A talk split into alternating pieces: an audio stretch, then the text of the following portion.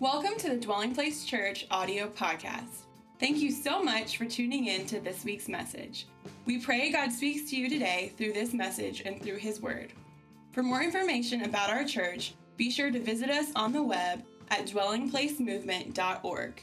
Now it's time to listen to this week's message.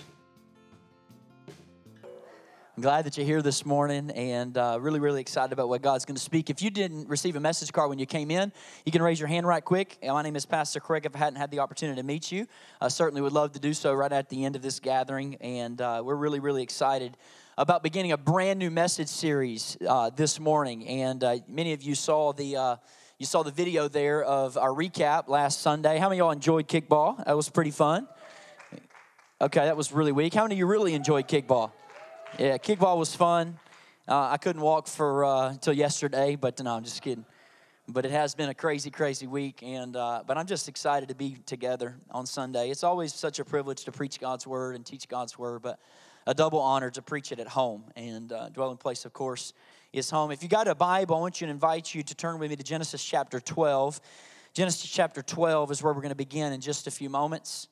I do want to welcome those that are streaming live with us this morning. I joined this church, my wife and I, two years ago, which seems, to be honest with you, like a long time ago. It was August 9th of 2015 when we re- relaunched Dwelling Place Church right here in this building. It was one of the craziest situations. My wife and I were completely convinced that God had called us to plant a church. We knew that. We had looked on multiple contexts and multiple occasions at different cities. My wife and I knew that years and years back. And um, our logic was, you know what, God and lost people live anywhere, so why want we live where we really want to live? You know what I'm saying? And God uh, made it abundantly clear, and that remarkably clear that Atlanta was where we were supposed to be. It's a crazy circumstance of how it came about, but we were at my house one night in Cleveland, Tennessee, and Chad was in town uh, sharing uh, at some labs that we do, training discipleship labs, and he came in from the conversation or came in on the conversation of my wife and I while we were sitting downstairs talking about church planting.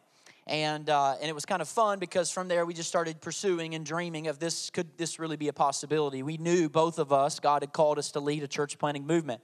Now since that time we've grown passionately committed to atlanta. We've always loved atlanta. We feel like it's one of the most best and strategic cities in the world. I'm not alone by that in fact, stats say it's one of the best and most strategic cities in the world. According to the recent stat, Atlanta is the 10th fastest growing city in America. It was just projected just last month over the United Nations Census study to be the fastest growing large city over the next 15 years. There's 5.5 million people. If traffic doesn't catch up, they're estimating 9.5 million people by 2040. It is a strategic city globally. It is a strategic city where God has us. Really, really strategic. It's been a crazy journey these last two years.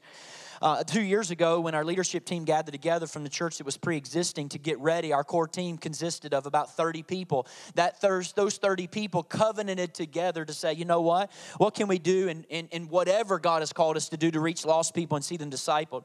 And we were going to put aside our comfort and put aside our preference to second place. And shortly after that, God brought forth people, and we launched in this building. And, and God has brought forth, brought forth people from really all ages of life. You know, uh, I've told this before, but you know, we had one college student show up, and then we had five college students show up, and then about 15 college students show up because 15 because college students travel in herds. You know what I'm saying? And so we grew by 15 people, and our monthly giving went up uh, $12.46. Okay, and so uh, you know what that's like in college college ministry, but the college started growing, right? And then after the college started growing, we started reaching families, and that's the goal. We wanted to reach of all generations. We want to be a multi generational church. And we believe that we're just at the beginning, folks. I hope you do not look at this room today and think that by faith, this is where we're at, this is where we are going to be. I've sensed God doing something very unique and very strategic in my life and leadership, and particularly for this church. And so, somewhere around 185 of us gather each weekend with a community of about 300 people about 300 total people that are pastored. So, what I want to do over the next five weeks, it's five weeks in the month of July, is I want to spend time along with Pastor Chad talking about where we are going as a community, where God is leading us as a church, not just the local church, but also dwelling place, church planting movement, because God has blessed us. Amen? God has blessed us dwelling place, and what God is doing in us is great. And what we're going to do is ask the question of why has God blessed us, and what does He intend for us to do with that blessing? And what I want to do today to you is I want to present you with that same question personally. Over the next few weeks, you're going to hear me say it over and over again. Where has God blessed you, and what does He intend for you to do with that blessing? Where has God blessed you? Where has He given you His grace and the measure of grace. We're going to look through the life of Abraham, one of the most important figures in human history. Now, it's hard to overestimate Abraham's significance in human civilization. I want you to think about this for a minute. Three major faiths, which together account for more than three and a half billion people on the planet, that's more than half of the world's population, all claim Abraham as their father. Now, if you're in the room today and you're an unbeliever, that's awesome. We love that. You don't even have to be a believer to study Abraham. Abraham is the father of a half of the entire world's human civilization. He's the father of it. It's pretty amazing. Three and a half billion people, three major faiths, all looking at Abraham as their father. Personally, I love the story of Abraham because life didn't just happen to him, Abraham happened to life. I like those kind of people. I like the people that they happen to life. They, they don't just go with the flow. They understand that God has called them. He stood against his family, he stood against society, he stood against that which was clearly uh, valuable to him, and he redefined the future for all of us. I like people like that. I really like people like that. Abraham was a man who multiplied. Everybody say multiply. He multiplied his life, and he gives us a picture of how God wants to use each of us in the world. But when his story starts, He's got nothing. Abraham's got nothing. There's a little tragic irony that the writer sets the story up. Abram's name literally means father, but he's 75 when the story opens and he has no kids. All right? Later on, his name changes to Abraham because God puts the the Yahweh part of his, the breath of God, it was like God was animating him. We could say that Abraham's kind of like the first one filled with this Holy Spirit. That's what God did when he changed his name. He took part of his name, Yahweh, and he changed to Abraham. But Abraham means the father of many. In other words, Abram means daddy, Abraham means big daddy. But he ain't got no kids. He ain't got no kids. Anybody ever been there before? Received the promise of God and God waits three decades to be good on his promise. Abram becomes Abraham. His life is like a cruel joke. He seems to have this destiny of the father of all these nations, three and a half billion people written into him, but he's nearing the end of his life and he's got nothing. It's like life is mocking this man. Life is mocking. I want to convince you today, most of you in this room are probably in the same spot as Abram. God has destined your life for eternal significance. God has destined your life for complete uh, utter life change in the lives of so many in future generations, should the Lord tarry. God, God has destined your life. Oh, yeah, it may not be written into your physical name, but it's written into your heart. It's written into the DNA of who God's called you to. But many of you look around and you don't see it happening yet. Many of you look around and you see that what's around you is not matching up to the dream and the destiny and desire and eternal significance God has put within you. So, what Abraham's gonna have to do is he's gonna have to walk a path. He's gonna have to walk a path towards significance and multiplication. And the reason we're gonna follow this path, Genesis 12 through 22, over the next five weeks, is because it's the same path you're gonna have to walk. Whether you're young, whether you're middle aged, or you're older, you gotta walk this path. Now, some of you, you really yearn for this. You really do. I know you do. I know you do. You don't want your life to amount to nothing. I know you do. I hear your heart. You don't want to say, man, my life just is about recycling and paying bills and saving up 401k and retiring and spend. You don't want life to be that way. You want your life to count. You got one chance. You want your life to count for eternity. You do. Which brings me over the years, one of my favorite stories has been the account of the crazy flight of Larry Walters show you a picture of Larry Walters. Anybody remember Larry Walters? He lived in California. He went one day to the used Army and Navy store to, to buy 75 used weather balloons. Do you remember this story? This is not fact. This is not fiction. This is true. 75 weather balloons. So he could, in his journal, I read it this week, observe the neighborhood from a slightly different perspective. That was his goal. On that fateful day, he got in his lawn chair, tied to 75 weather balloons, and he, with the help of his friends, unties the ropes. He takes with him three things a six pack of beer, a BB gun, and peanut butter and jelly sandwich. That's what he takes. He's sitting in his lawn chair. They call him Lawn Chair Larry. Two and a half year, two and a half hours later, Los Angeles International LAX Airport reports an unidentified object at 12,547 feet in the air. He's three hours or 300 miles from where he began his journey in his front yard. He intended, after he lands and they rescue him, he said in his journal to the reporters he intended to go to a nice altitude very slowly. He would take out his BB gun and shoot balloons. And so he wouldn't go too high, he would shoot balloons, and then when he would level out, if he started going higher again, he would shoot another balloon.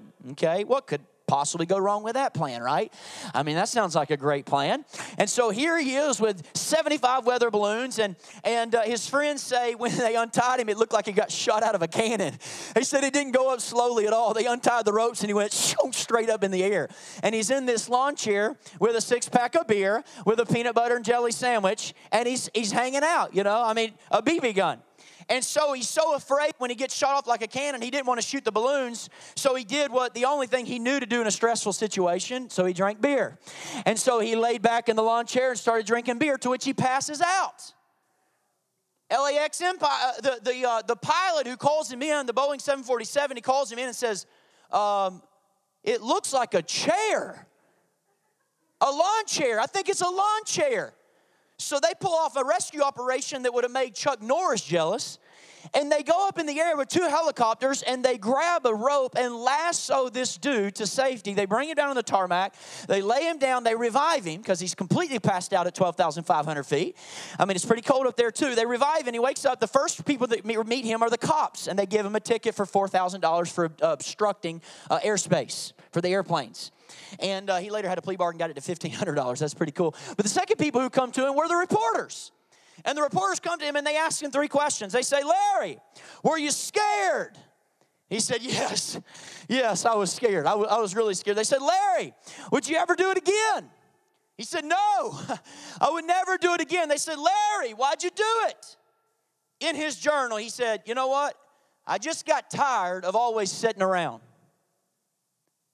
Most Americans I meet, they just are getting tired of sitting around. Most people attend churches that I go to, they're just getting tired of just sitting in a pew and sitting in a chair, not being involved in the multiplication of God's kingdom, just coming and listening to messages. I think most people in our country are not, are not, uh, they're more bored and disillusioned than they are even disappointed. They just get tired of sitting around. And so this sentiment has captured, I think, the heart of so many. In Genesis chapter 12, would you read with me? I'm going to read three verses of scripture.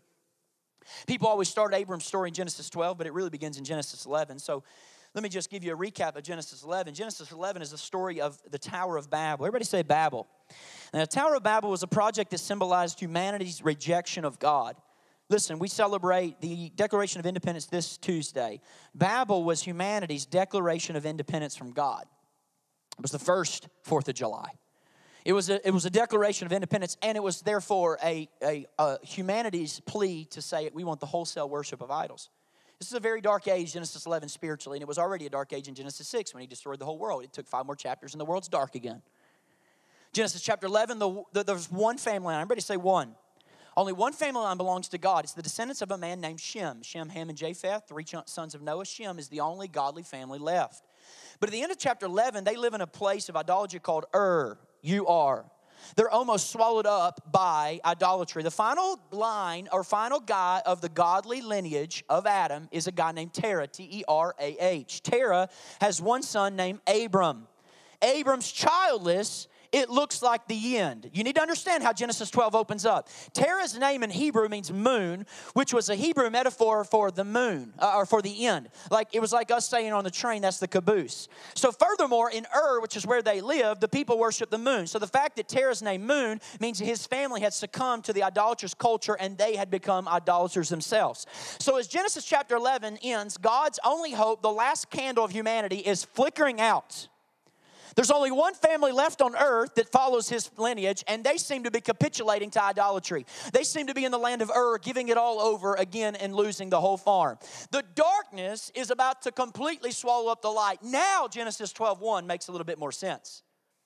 But the Lord said to Abram, the last one, childless, Leave your native country, leave your relatives, and leave your father's family, and go to the land that I will show you. And I will make of you a great nation, and I will bless you, and I will make your name great, so that you will be a blessing. Catch this. And in you, all the families of the earth shall be blessed. Did you catch that? In the midst of this great darkness, God calls a man who barely knows who God is, and one who is childless to boot, and tells him he's going to make from him a great nation of people who will worship and follow God and bless the whole earth with the knowledge of Almighty God. Now, listen, to make a long story short, Genesis 12:1 is a promise that you and I inherited. You see, to make a long story short, one of Abraham's descendants was a man named Jesus Christ. Jesus Christ was the God man. Can I sum up the entire Old Testament in one sentence? I put it on your card a descendant of Abraham was Christ. And in Christ, God offered salvation to the whole world. And we who are in Christ are now commissioned to bless the world by taking the news about Jesus to all the families in the world. That is the blessing of Abraham ultimately being fulfilled with the covenant Jesus makes. You see, it's interesting. In Matthew's gospel, everybody say Matthew. Matthew 28 19, the Great Commission, which we are to make disciples of all nations, taking this message to the ends of the earth. Isn't it amazing that Matthew's gospel, you ready, traces chapter 1, the lineage of Abraham to Jesus? What are you saying, Craig? The Great Commission is an extension of the promise to Abraham. That's all the Great Commission is. It's just an extension to Genesis 12 1. So Abraham's promise, in other words, becomes our promise. His command becomes our command, and his experience serves as a model for our experience today. Now, Abram's call presents to us three questions we need to ask ourselves. You ready? Here's the question, first question you got to ask yourself Am I really following God? Am I really following God? Not am I a believer? Am I really following God? This is a question about who's really in charge of your life. Is it you or is it God? Is God simply an influence in your life or does God own your life? That's the question. We've talked about it here before about offering a blank check to God. You sign the line below and you don't even know what it's written to. You sign the blank check. No restrictions, no limitations. All I am, God, all I ever hope to be, all I ever dream to be, I offer without reservation to you, God. Here's the way I've always said it you put your yes on the table and you let God put it on the map. That's why we just sang the song, I say yes, Lord. You say yes long before He tells you where. This is going to be a challenging series. I'll just go ahead and tell you, okay? It's, it's going to be there. But this is, this is Abram. This is what it takes for multiplication. You say yes, and then he puts your yes on the map. He puts your yes in the city. He puts your yes in a country. This is what God asks of us. Now, his command, if you'll catch this, is intentionally open ended. God's command to him is go to the land that I will show you later. Uh, God said, Abraham, go. And he's like, Where are we going? Uh, I'll show you later. I'll tell you about that later. Just go. What do you mean, God? You said, I have a son. I'm 75 years old. My wife's 60. We're barren. What do you mean? I'll tell you about that later. Just go. In other words, I just want you to follow me. I'll take care of that, but you got to follow after me. I love how the reformers, they summarized God's call to Abram here. You know what they said? This is what they said. They said, God said to Abram, just close your eyes and take my hand. Oh, I love that. Just close your eyes and take my hand. That's how the reformers summed up God's response to Abram. Just close your eyes and take my hand. I love that statement. But God, what about, what about, what about, how about, how? And God says, no, no, no. Just close your eyes and take my hand. Listen, church, I see so many people who are unwilling to do this. I see more people unwilling to do this than are willing to do this. Like when God starts moving in your life, like He's moving right now, when God starts moving in our church, when things start stirring, when God, when people say, I'm going to consider following God, they want to know, well, God, when I surrender everything to you, where are you going to make me go? Do I have to become a missionary? Do I have to change careers? Do I got to change jobs? Do I have to, do I have to make, do I have to break up with my boyfriend? Will my relationships be changed? What if you tell me to change some part of my life that I don't know how to change yet? What if you ask something to me that I'm scared to give? God, am I going to become one of those annoying people who put bumper stickers on their car and tells everybody have a blessed day every day? God, am I going to become one of those self-righteous people that they, they, who corrects the store clerks at Christmas time who say Happy Holidays and I say Merry Christmas? God, I don't want to be those, those, those people. I don't want to be them. And listen, for the first 10 years of ministry, I used to try to answer those questions for people, but I stopped. You know why I stopped? Because I realized that that's just people wanting to know exactly where God's going to take them before they agree to follow Him, and He don't do, and He don't work that way. They just want to know where God's going to ask them. They just want agreement about the destination long before they say yes to who He is. They want to follow God without getting out of the driver's seat of their life, and that, my friends, is a biblical impossibility. If you want to just go to church and have a good life, then that's cool. But if you want to make eternal significance and be multiplied for the kingdom of God, you got to get up out of the driver's seat and let the King of Kings and Lord of Lords lead your life. He doesn't lead any other way. God doesn't come to you and serve as an onboard navigation systems whose suggestions in Siri you can take or leave as you choose. That would be cool if God was that way, but He's not. And when you choose a different way, He'll just say, recalculate. No, He don't work that way. He's the new car owner and you're in the back trunk trying to be resuscitated on a gurney, trying to live and breathe, and He's leading and guiding you. This is who God is. God, Mission Church, doesn't come to give you suggestions and then recalculate based on your response. That's not our God. He comes for total surrender. He comes for total abandonment. See, we want to know the what, the where, and the how of God's will. And He says, All you need to know is the who. It's me. You're going to follow me. Just close my eyes, dwelling, close your eyes, dwelling place, and take me by the hand. Let me point out one other thing before I go to number two, because uh, I, I, came to this. I, I realized this week, and, and, it was kind of late to put it in the card, but but I came to something. This is a this is a calling that Abraham, when I was studying this week, had to respond to personally. Everybody say personally. Now, what do you mean, Craig? In, in my study this time, I learned something I've never seen before. Chapter 11 ended with Abram's whole family leaving Ur to go to Canaan. So it was actually Terah that got the family out of Ur. But they get halfway to a place called Haran and they settle. And they're settling there. And so chapter 12, God is saying to Abraham, hey, you've come out half of half of the way I asked you, but but I want you to come out the rest of the way. And Abram's like, I don't, I don't want to go any further. The rest of the family's comfortable here. Let me transliterate the Hebrew chapter, Hebrew Bible and Hebrew uh, uh, Genesis chapter 12, verse 1. You ready? This is what God says to him. Then go yourself out. That's what he's saying to Abram. Your family stayed there. They want to stay there, but you leave your family. You go yourself out. In other words, get out yourself, is what we would say. You got to leave. The point is this at some point, you're going to have to make a decision to follow God. It's not enough to be in a Christian movement, it's not enough to be in a Christian church, it's not enough to be in a Christian family. You got to make a personal decision that you are going to follow Jesus. Here at Dwelling Place, we're trying to do a lot in God's mission with what we have. We are, we really are. My question for you today is Are you personally part of it? Are you personally part of it? I was talking to people over the last few weeks, and I think honestly, but getting a feel from our church, people are just asking questions reveals something very encouraging to me. A lot of people are really excited about what we are doing as a church. Here's what was less than encouraging not nearly as many people are engaged in what we're doing as a church. Can I just say something? People hear videos, they hear life story change. We talk about life change, and, and they hear Pastor Chad talk and hear me talk, and they're like, woohoo! I love to hear stories of families being changed. Yeah.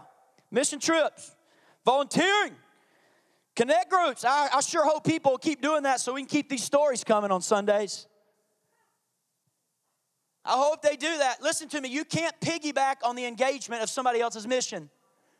Are you with me? You cannot piggyback on a Christian movement. You have to be involved yourself. You got to get your hands involved. You got to engage your heart and say, Lord, I want to be used. God does not reward us for associating with the right church. God does not reward us for associating with the right movement. He rewards us based on what we do with our hands, what we do with our feet, what we do in getting our hearts engaged in the mission of God. Movements, by definition, move. And if you aren't moving, you can sit here every week, but you're not a part of the movement. And God's saying, dwelling place, I have a church planting movement in front of you. I have a movement awaiting. How will you get your hands involved? How you get your feet involved? Which leads me to the second question Where is my security? Where is my security? That's the question Abraham is being asked. Where's my security? God wasn't calling Abraham to make God a part of his life or add a few tweaks to his morality. You know, he was calling him to a whole new basis of life. He was calling him to a whole new security in life. Now, in those days, family land and family connections were everything. What did God ask him to leave?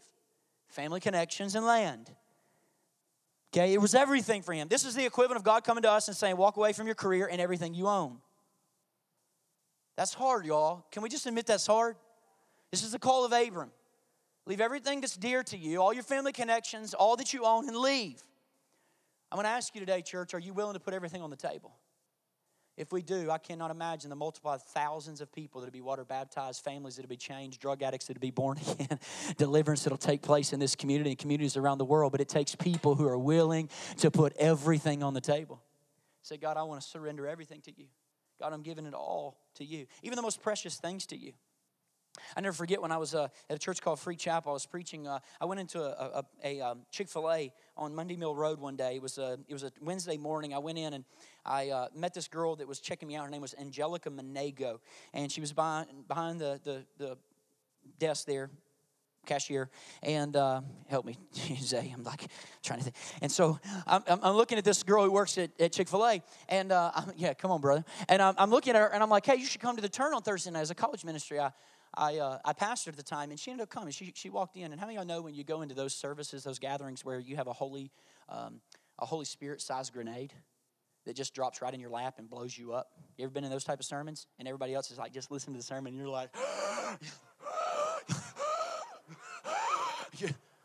you know what I'm talking about?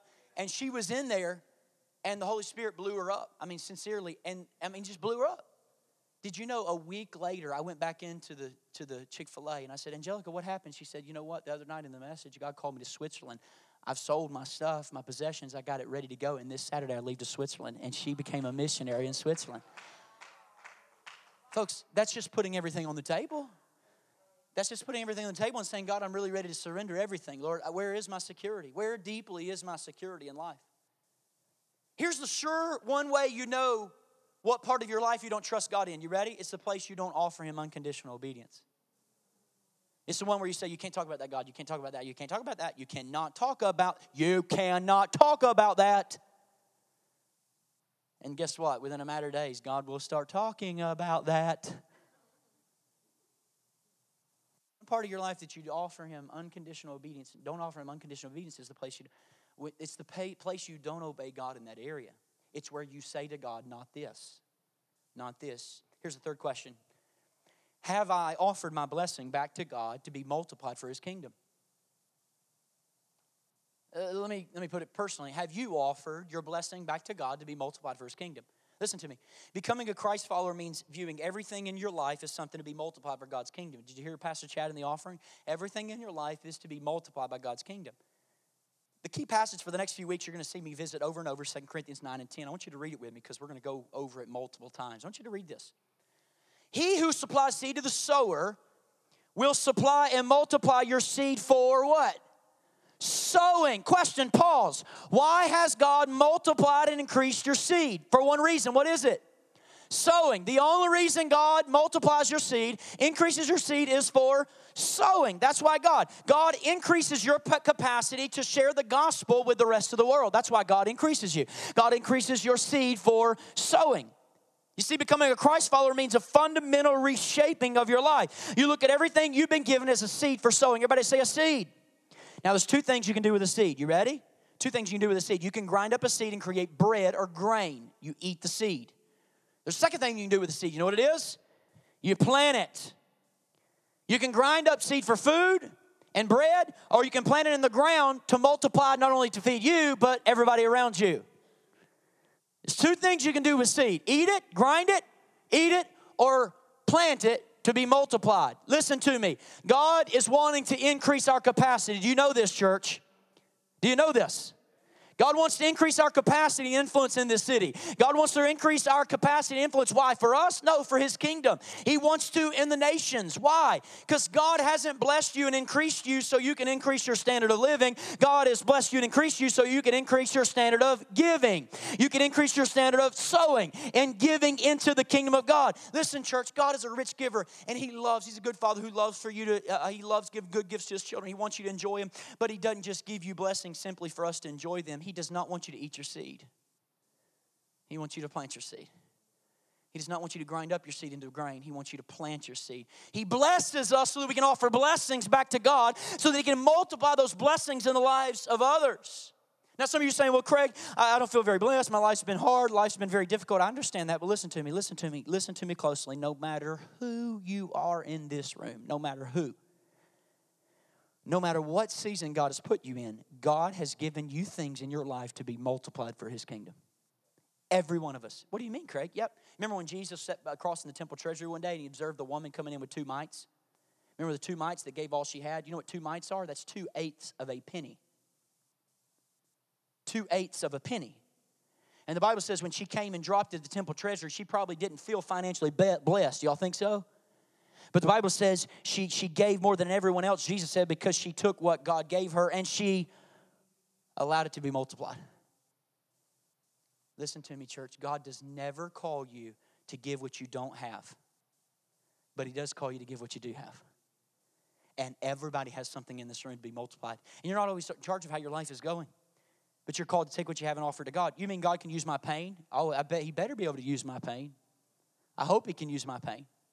I hope He can use my December, November, December, January of this last year. It was hell on earth. So if God chooses to give you pain, here's what you do you offer to Him, and God says, You know what? I'll take your pain. And you can say, God, how can I use this testimony to give glory to you? God can multiply your pain for His kingdom. He can offer and multiply anything you put in front of his face. You know what being a Christian's about? It's saying, God, if you give me prosperity, I'll leverage my prosperity for the advancement of your kingdom. God, if you give me pain, I'll turn my pain into a testimony of your goodness and faithfulness in the worst situations in life. If you give, and I'm going through depression, God, I'll give you my depression. And you'll take my depression and multiply it to help people of your faithfulness. God, if you want, in other words, in the Christian life, nothing is wasted. There's not a thing you can go through that can be wasted. Nothing. Everything you have and go through can be multiplied by God. So here's what happens. When you sow in God's field, go back to the verse, 2 Corinthians chapter 9. When you sow in God's field, look what God does. He will, you will be enriched in every way to be what, folks? Generous in every way, which through us will produce thanksgiving to God. Are you serious? Did you catch that verse, folks? When you begin to multiply, God uses you to bless others in a way that they thank God because of you. okay, that's, that's more exciting for me maybe than you. God says when you are multiplied, other people thank God because of you. Who is in their house in Woodstock today that will thank God because of your multiplication? What tribe is in Africa today that will thank God one day in heaven because of your ability to surrender everything? Folks, we're so nearsighted. People will be coming to us eternity and say, Thank you that you left everything. Thank you that you were willing to be multiplied. Thank you that you gave of your life. This is what it means to be multiplied. This last year, there were 16 people baptized in our church. I asked the Lord this next year to allow us to baptize 100 people. So we've been praying for the next last two months. 100 people I want to see baptized, born again. That's what I want to see in this community this next year. God, you can blow that out of the water. I think of the Sardis. I think of the Henry and Adriana who's going to Los Angeles Dream Center with us tomorrow. and going to serve and be help be our Spanish translators in a remarkable way. But I look at this couple who started attending this church about a year ago and went through growth phases, now finished up formation phase, and how God has radically transformed their entire family. I think of the Sardis. I think of people in our community whose lives are being multiplied because others were willing to be multiplied. Because others are willing to lay down. Others are willing to surrender. I cannot wait till I walk into this pulpit or Pastor Chad walks into this pulpit years from now and he says, You know what? We planted 20 churches in the last six months that have baptized more than 500 people. I can't wait till someone gets up, a Trent gets up and says, you know what, we're sending another church to an unreached people group. And in that unreached people group, there's no one there except us. I, I, I really hear those things in my own heart and spirit. I hear those things. That's what I pray, I contend for with faith. God, this is what you're calling us to, to be multiplied for your kingdom. So God presents Abraham and with you with a very stark choice. You ready? Hold on to what you have, and you'll end up empty. Offer it without restriction to God, and you'll be filled, both you and the world around you. That's the question. For you, if you want to live a tidy, safe life without leaving your comfort zone, you're not going to be of much use to anybody. I didn't say you wouldn't make it to heaven, I just said you're not going to be of much use. But if you open your hands to all of it to God, He'll use it beyond your wildest expectations and multiply you for His kingdom. Amen, church. He will. So, what are you going to do in this series? Are you going to say, God, I want to let you have free reign to speak? Or are you going to walk out of here and close your heart to Him? Dwelling place, I believe that we're going to go through this month and it's going to change us as a church. I think it's not only going to extend our impact in reaching our city, but I think it's going to change us as a people. I believe that with all my heart. We have a chance to revolutionize this city for the gospel and a chance for God to teach us what it really means for us to follow Him with reckless abandon and make our lives eternally significant. We have that choice. So I want to challenge you with a couple quick things, and we're going to move on to the second part of follow in trust. So we talked about follow, is to trust. I want to challenge you. I know it's summer vacation. I know it's time. I know most people, there's a lot of people out today. I understand that. We want it. We believe in families. We want you to take vacation if you have the resources and funding to do so. We want you to do so. But I want to challenge you something. If you're here in the month of July, you're in this city, you're at home, I want to challenge you. I know how we do. I'm not here to beat you up. I'm not here to judge you. I'm just telling you this is what we do in America. We come two or three weeks and then we miss a week. It's what we do and we come two or three weeks, I'm going to challenge you over the next five weeks to be here every Sunday. You say, Craig, why? Because all the sermons are going to be better than normal? No, because I think God is going to build in what He speaks to our congregation. And you can't get that on podcast. You can't get that on live stream. I think God is going, I think He's realigning our church right now. I do. I believe with all my heart He's realigning us for multiplication. So I want to challenge you if you're in town, be here each and every week. God is speaking to us. Are you willing to pray this prayer for the next five weeks? God, multiply me. I'm ready to follow. God, multiply me. I'm ready to follow. You know why we can do that, by the way? What Abraham was asked to do, and, and Abraham did falteringly through ups and downs, Jesus would come one day and do perfectly. You know why we're able to do what Abraham did? Because Jesus would go out alone. He would leave his father's house. He would go to a place of real security and go into the unknown. And he did so gladly for you and I when he came to the earth. He became utterly homeless like Abraham. He became utterly fatherless so we could have a real home, a heavenly father. This is what Jesus did. And if you understand that the one who's calling you to follow is the one who left everything to follow or to follow or pursue you, then you'll leave everything to follow him. But you got to understand what he left for you to understand what he's asking you to leave. You can let go of your little securities for Him because you have ultimate security in Him.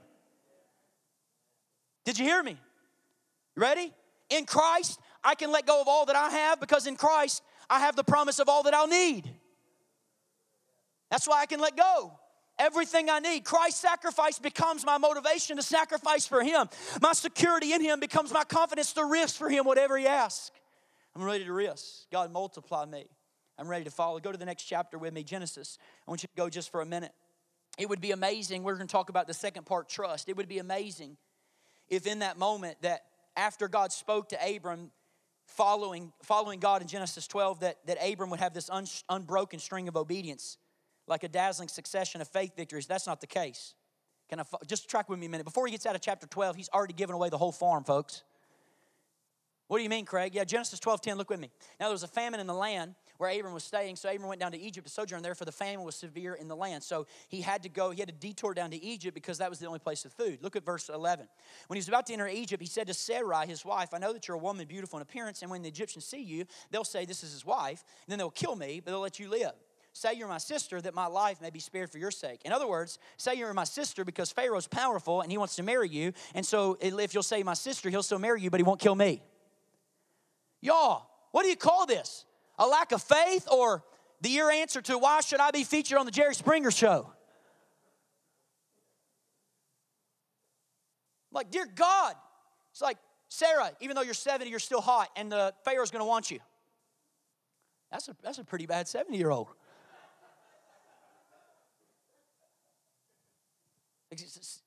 Pharaoh's gonna want you. And so just say you're my sister.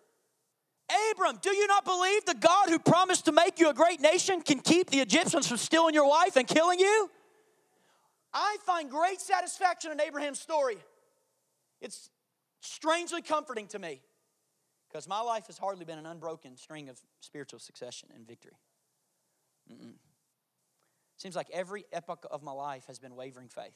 In high school, I couldn't be satisfied with God's opinion of me. I just had to try to prove myself to everybody else, and it wore me out, even when I was a believer. In college, I wasn't content with God's timing. I wanted ministry right there. I wanted to get out into the world. I wanted it right then, right then. There's no need to give my mind to three years of education. When I first became a pastor, I wasn't content with the ministry assignment God gave me. I wanted the church to be bigger. I wanted to grow faster. I wanted to move forward. Every time of my life, I've always been like Abram. I've stumbled and fallen and disbelieved at every stage. Well, listen, I can count at least five instances where he pretty dramatically drops the ball. Does this give anybody hope? It's hope but me. Is it comforting to you? We have the scene in Genesis 12. He lied to he lied to Pharaoh. That's drop the ball number one. We have the next one in Genesis 16. We don't have time to turn there. He gets worried after a few years because God hadn't given him son. He's 25 to 30 years into this thing, so he follows Sarah's lead to sleep with Hagar, their house servant. Hagar gives birth to a son through him named Ishmael. Now, how do you think? Don't you think everybody says, hey, success, everyone's happy? No. Come on, guys, you think this would be good for your family? Think about it. You and your wife can't have kids, so one night in frustration, she gets mad at you, throws the kitchen table at you, says, Why don't you go sleep with our maid? See if you can get her pregnant. You go get her pregnant. You think your wife's gonna be happy next nine months? No, she's gonna be ticked. And so what happens is Sarah gets mad. She starts abusing Hagar simply for doing what she told her to do. And what does Sarah do? Well, the spineless wonder that Abraham is, he says, You girls work that out. And he goes and watches Sports Center.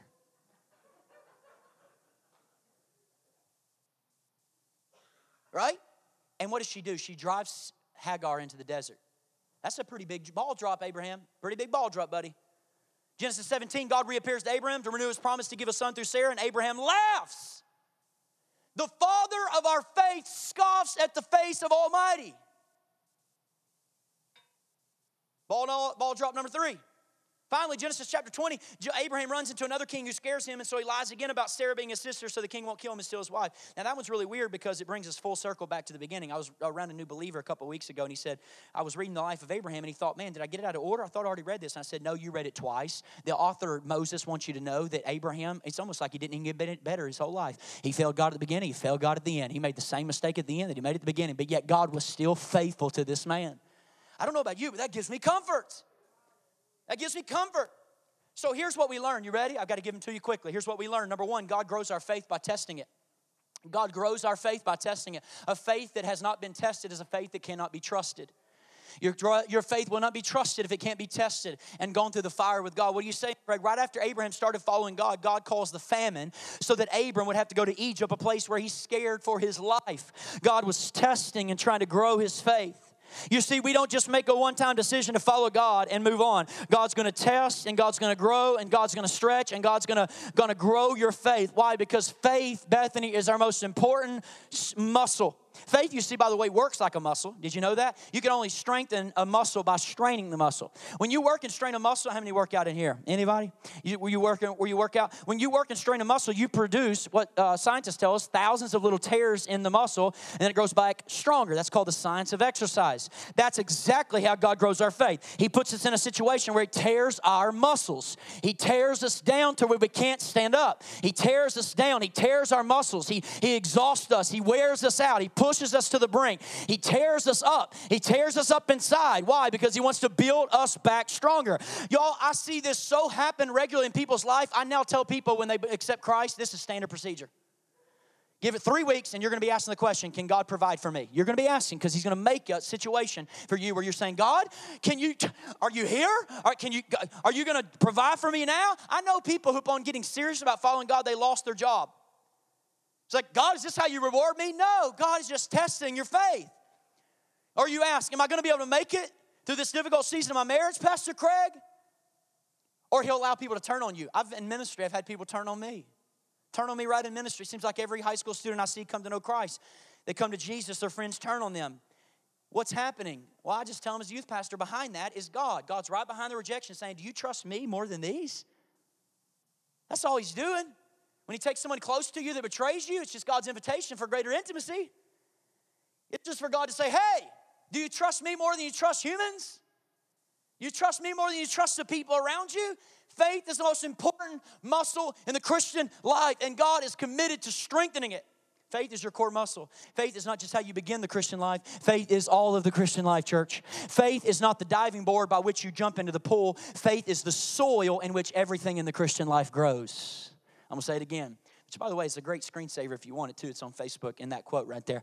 Faith is not the diving board in which you jump into the full. Faith is the soil in which everything in the Christian life grows.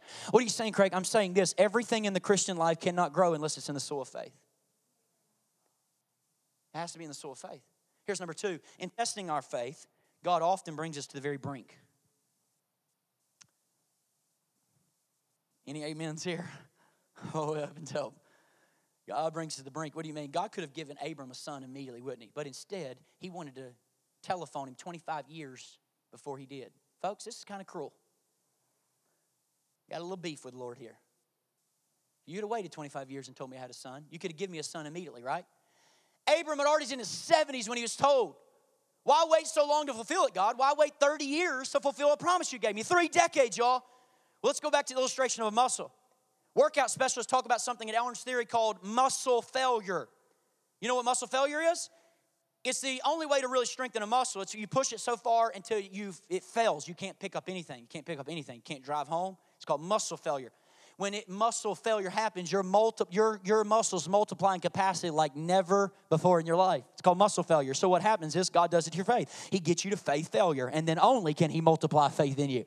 He gets you to the brink, my God. He gets you to the place where you don't think you can move forward. You don't think that God's going to be faithful in His promise. You're totally laying lying. Help us and says, God, you know what? I want you to strengthen me. That's what God does to your faith. He's given, listen, had God given Abram a son immediately, it would have caused him to rejoice but not grow his faith. God don't want you just to rejoice. He wants your faith grown. Oh yeah, he wants your joy, but he wants your faith to increase. So when God promised you, he doesn't always act immediately on that promise.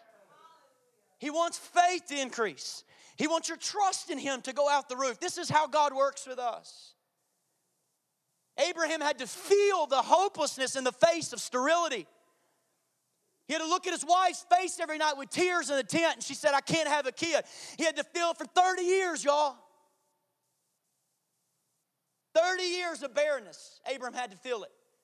He had to feel hopelessness in the face of Sarah's disappointment if he was to cast himself utterly in the arms of divine promises and really grow in his faith. My question for you is God doing that with you right now? Is he pushing you to the brink? I mean, is he just pushing you to the brink? Listen, Listen, church, the way you become an Abraham is not pleasant.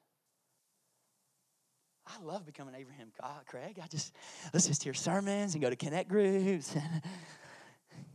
no, no, you don't. You don't become an Abraham by listening to sermons and going connect groups. You know, he leads you through valleys so he can show you that he can provide for you right in the middle of the valley. He will send you into storms to show you that He walks on top of storms. He will. You want to be an Abraham? It's not pleasant. It's hard. It's difficult. We need more people in the church telling people He will surround you with conflicts and enemies so that He can show you, He can prepare a table before you in the presence of your enemies.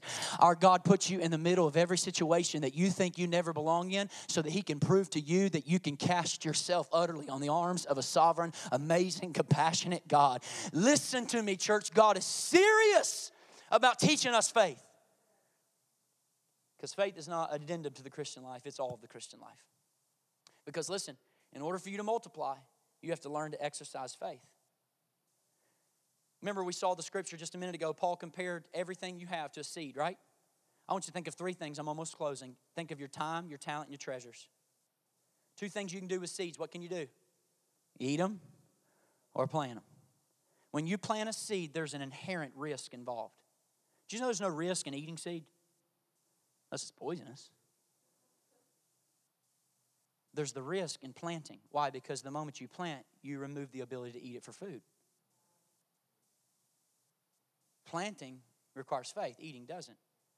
I came across this story a couple months ago. History tells us that a lot of food farmers in Oklahoma in the late 1930s, they faced a harrowing difficult choice. During the 1920s, a lot of these farmers had left their factory jobs in the Northeast to go to the American Midwest. But in 1931, y'all remember the Dust Bowl? It didn't rain in Oklahoma for nine years. 1931, this huge decade long drought commenced. 1939, there's only a few farmers left in Oklahoma. Many of them had enough grain just to feed themselves for another year. They had 12 months of grain left. It was the fall, and because if no rains came, they had a choice. They were to plant six months of their grain and eat the other six months, and at the end of the six months, if the six months that they had planted doesn't come up, they're dead.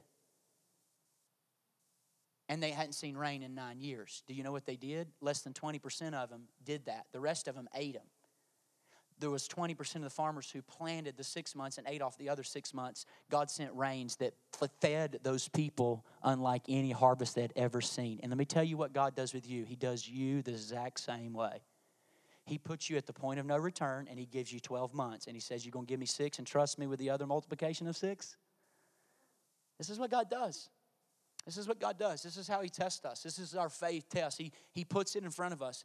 And throughout your life, God will put you in that situation. I think during this multiply series, God's going to call some of you to give, not just financially, you're going to give of time and sacrifice in ways that are going to scare you. You say, Craig, it's not that big. What's big to you? It's big to me. And the question God wants to ask you this series is Do you believe God can multiply what you give to Him, both taking care of you and blessing the world at the same time? Do you believe that? C.S. Lewis, one of the greatest authors, he said the only safe rule when it comes to generosity is give until it scares you, because only then do you know that you're given by faith. If you don't give until it scares you, you're given by convenience. But when you give when it scares you, then you're given by faith. You're giving by faith, folks. You're giving by faith. If you want a safe life, I'm not talking to you. But if you want a life that multiplies and accounts for eternal significance, I'm talking to you. I'm talking to you. The only way to follow Jesus is a total abandon. You go up on a mountain called Mowbray Mountain where my dad grew up. My parents are here today. Mowbray Mountain in Soddy Daisy, Tennessee. You get up to the top of the mountain, there's something called Mont Lake. It's this big hole that they claim the miners dug out all the way to the bottom, and it's got water in the bottom. You can jump from an 80 foot cliff, you can jump from a 150 foot cliff. You got to pull off the road, walk behind somebody's house, and boom, the ground opens up, and you got this big Mont Lake. I remember in high school, I went there between basketball games at basketball camp, and we went up there, and we had a guy, a friend, a guy named Brian Arnold. He was crazy, he did a backflip off of the top of this dock that uh, 150 feet. He did it. And, and, and, and this 80 foot cliff, uh, it was kind of crazy because right at the 80 foot cliff, right below you are rocks. Now, if you took the broad jump, the distance between you to get to the, past those rocks, you couldn't do.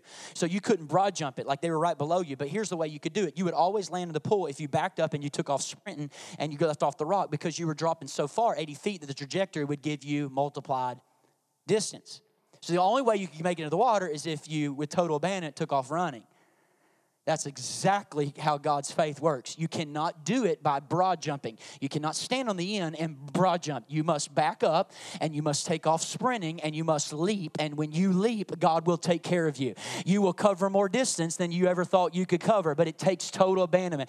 You cannot follow Jesus into what God has for you of multiplication by you playing it safe. If you hedge your bets, you hit the rock and die. You can't hedge your bets following this Jesus. He don't allow it. There's no hedging bets. It's saying, God, I abandon. I abandon.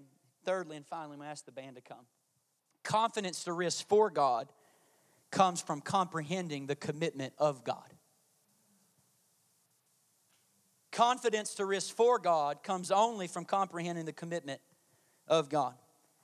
You say, Craig, how do we know that Abraham finally got this? Because Genesis chapter 2, 20, 22 says he sacrificed his son. I'm not going to go there. We'll go there in a few weeks. How did Abraham finally get the confidence? I think I know how. Can I show you? Can I show you real quick? I think I know how he got the confidence. Turn with me real quick. After being the guy who threw his wife under the bus, go to Genesis 15 3 with me. This is where I think it turned for Abram. This is where I think it turned. I think this is where he said, You know what, God, I can follow you because you've committed yourself to me. Abram's one of his in his one of his times of doubt again, and God reappears, reappears to him. Look what he says. He says, Fear not, Abram, I'm your shield and your exceeding great reward. Abram says, Woo, thanks God, thanks so much. You taught me lyrics to a new worship song. We'll sing it at DP this Sunday. No. Abram gets rude to God and he offends God.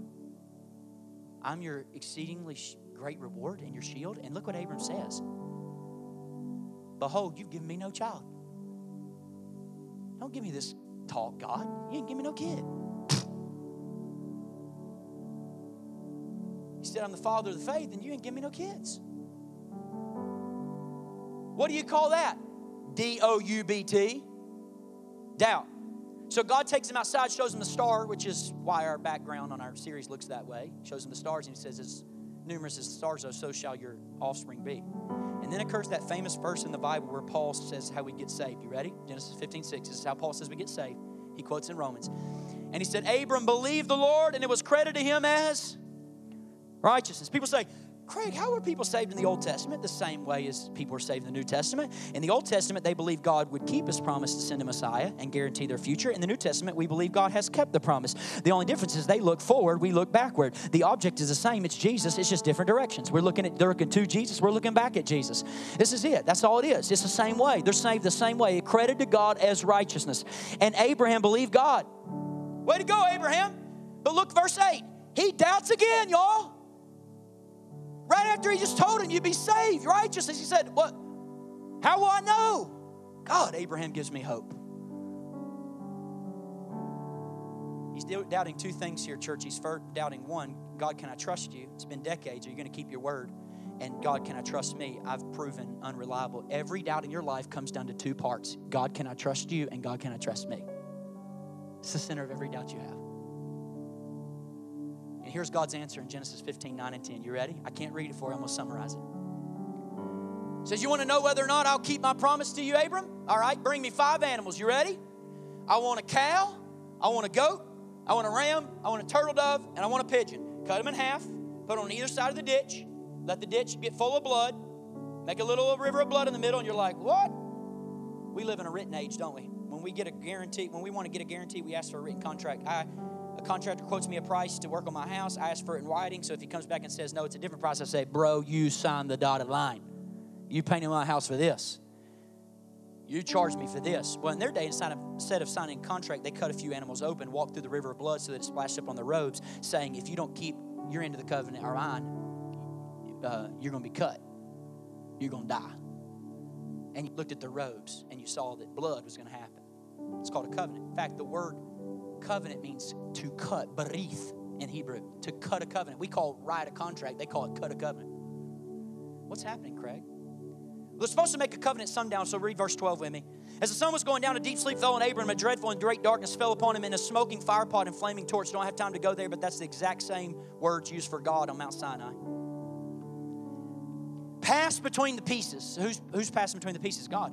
And on that day, the Lord made a covenant with Abram. Wait, so God went through the pieces? Yep. Who didn't pass through the pieces? Who didn't pass through the pieces? Abram. In those days, church, if a king made a covenant with a servant, the servant walked through alone because it was assumed the king would keep up his end of the deal. The king would never even have to walk. This is the only covenant in recorded history where the servant goes to sleep and the king walks through the blood. The meaning is clear. God says, if I don't keep up my end of the deal, I'll pay for it with my blood. If you don't keep up your end of the deal, I'll pay for it with my blood. I'll take care of your end of the deal, I'll take care of my end of the deal. You just go to sleep. You just lay off in the grass there because I am the God who keeps my promises to a thousand generations. The picture's clear here, folks. The gospel's before us. Just like Abram fell into a deep sleep, we are in deep sleep of sin. The Gospels tell us that when Christ died, what descended over the earth? Darkness. What happened here? Darkness.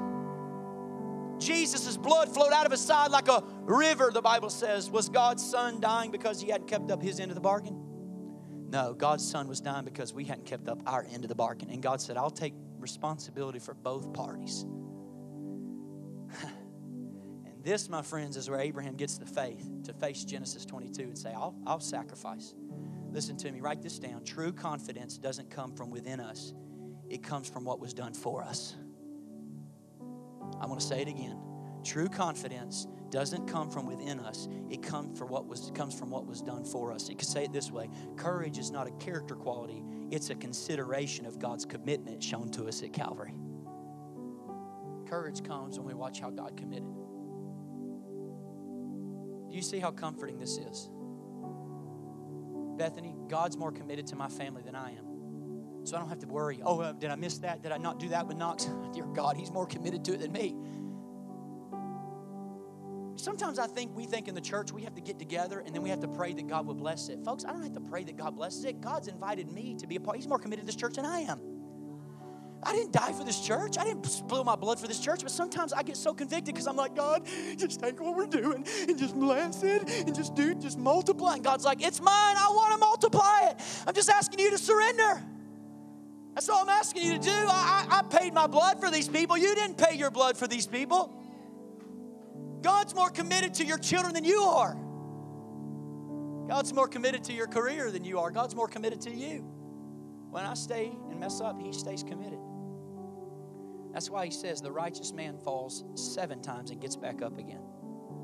Gets back up again. Did you fall in your marriage? Get back up again. Did you fall into porn? Get back up again. Did you fall into a bad relationship? Get back up again. Folks, if you followed somebody seven times, can you imagine? Righteous man falls seven times. First time he falls, you're like, you follow him again. He falls second time, you're like, let me get my phone out and put this on Instagram. Third time he falls, you're like, we're going to put this on YouTube. And can you imagine? He falls fourth time, you get it, and you're like, we're going to send this to all my friends. Fifth time, now you're starting to feel sorry for the dude. He's fallen five times. Sixth time, you're calling the ambulance. Seventh time, you're wondering if he's going to be resuscitated. And the Bible says all of us will fall seven times and yet we get back up. Righteousness is not about not falling, it's about the declaration that God will keep up his end of the deal, that God is faithful to keep his end of the deal. And no matter how many times I fall, God resuscitates, God renews, God strengthens. oh, and he wants to multiply. So I want you to bow your heads with me. Where in your life right now are you holding on to barriers that are not allowing you to follow and trust him? To be multiplied? That's a simple question, uh, simple in statement, but complex in answer. Where is it that you've built up barriers? And the barriers are keeping you from following and truly trusting, fully obeying. What I'm going to do right now is this team's going to sing, and I'm just going to give you an opportunity to meet with the Lord yourself. To just say, God, again, afreshly, I surrender to you. Can you pray this prayer with us over the next five weeks? God, here I am. Would you multiply my life? I'm ready to follow you. God, God, multiply my life. I'm ready to follow you. Would you stand with me all across this room? Right now, just your own time. Take your heart and the disposition of your heart and just surrender and bow to Him. So often we bow with our knees, but it's a whole lot easier to bow our knees than it is to bow our heart. To say, Lord, I bow my heart before you. I surrender fully to you, and I want follow you. I want you to multiply my life for your kingdom. With your eyes closed, you're making those statements. There will be people in eternity that will point out from that great heavenly mansion and they'll scream bloody murder at you, get raise their voice and say, Thank you for willing to be multiplied. Thank you for willing to be give it all up, to surrender everything and follow. Because I'm here today because of your obedience. Oh God, today would you give us the ability to see with far sight, not no nearsightedness, but to see in the future, to see what you're calling us to, to see how, God, you want to multiply our lives individually and our church corporately. Do you have a plan for this great city, and we're a part of that plan? You called us to plant here, you called us to engage here, serve, to live, to work, to play here. Again, thank you so much for listening to this week's message.